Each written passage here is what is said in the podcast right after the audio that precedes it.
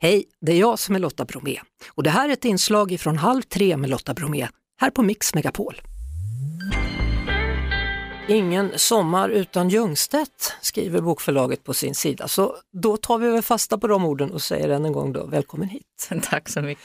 Sommardeckare ska det handla om. Du skriver själv böcker som många läser under sommaren, men när du ska läsa då, vad letar du efter? Alltså det är allt möjligt. Det är både spänning och eh, andra böcker och egentligen så läser jag nog mest andra typer av böcker faktiskt. Men visst är det märkligt ändå, för att många gillar att läsa just på semestern en deckare, spänningsroman och många under sommaren kollar på de engelska deckarserierna på tv. Vad är det som drar? Det är ju någonting det här, det här kittlande, att vi vill bli lite rädda och vi vill tycka att det är lite småläskigt och det finns väl någonting härligt i det. Du har tagit med dig några böcker då, som du vill tipsa om inför den här sommaren, sommar 2022. Mm. Var börjar vi? Vi börjar faktiskt med någonting som är ganska kallt och läskigt. Det är um, Ulf Kvensler som debuterar med en psykologisk thriller, Sarek. Det är Anna och Henrik som är ett par och sen är det Milena. Och de brukar alltid fjällvandra och det har de gjort i många år och det ska de göra även i år. De ska åka till Abisko. Men eh, sen så introducerar Milena en ny kille som hon har träffat och eh, det är bara någon månad de har känt varandra men hon eh, föreslår då att han ska få följa med på den här resan. Anna och Henrik är lite tveksamma för man, du vet, man bor i tält och det är ganska tuff vandring och sådär. Men okej, okay, de, de går med på det. Men redan på nattåget upp till Abisko då så upptäcker de att det finns lite konstigheter med den här killen och saker som verkar lite märkliga. Och Aha. dessutom så tycker Anna att hon känner igen honom men hon kommer inte ihåg varifrån. Så det finns en mystisk spänning här som gör att man eh, börjar känna att, ja, att det är lite småläskigt. Alltså. Här, ja. Ja. Eh, hur ska det gå på den här resan? Och det går inte att gå av tåget heller? Det går inte att gå av tåget och sen föreslår då den här killen som heter Jakob att eh, de ska åka till Sarek istället för till Abisko. Och mm. sen blir det då en eh, omtumlande resa där det händer allt möjligt otäckt i den här fantastiska naturen. För det är väldigt fina miljöbeskrivningar från Sarek. Och även om det är otäckt så får man faktiskt en väldigt lust att fjällvandra.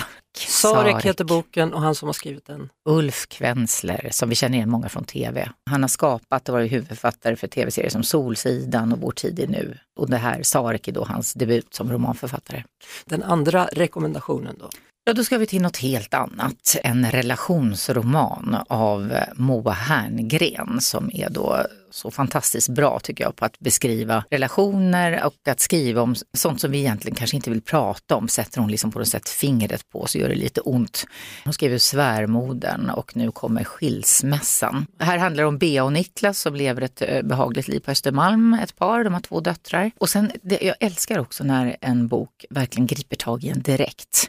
Det börjar med att Bea ligger i sängen och väntar på att Niklas ska komma hem. De har bråkat lite om någon faktura som hon inte hade betalat betalt. Det är lite bagatellartat gräl då som de har haft, men inget större. Men han kommer inte hem. Och timmarna går och eh, man får följa hur hon ligger där och vrider sig i lakanen och liksom, du vet, titta på klockan och nu är hon så här mycket och nu så här mycket. Det är en väldig närvaro. Man känner verkligen hur hon känner sig när hon ligger där och väntar till slut och så kommer han ju hem så småningom och, eh, och så vill han skiljas.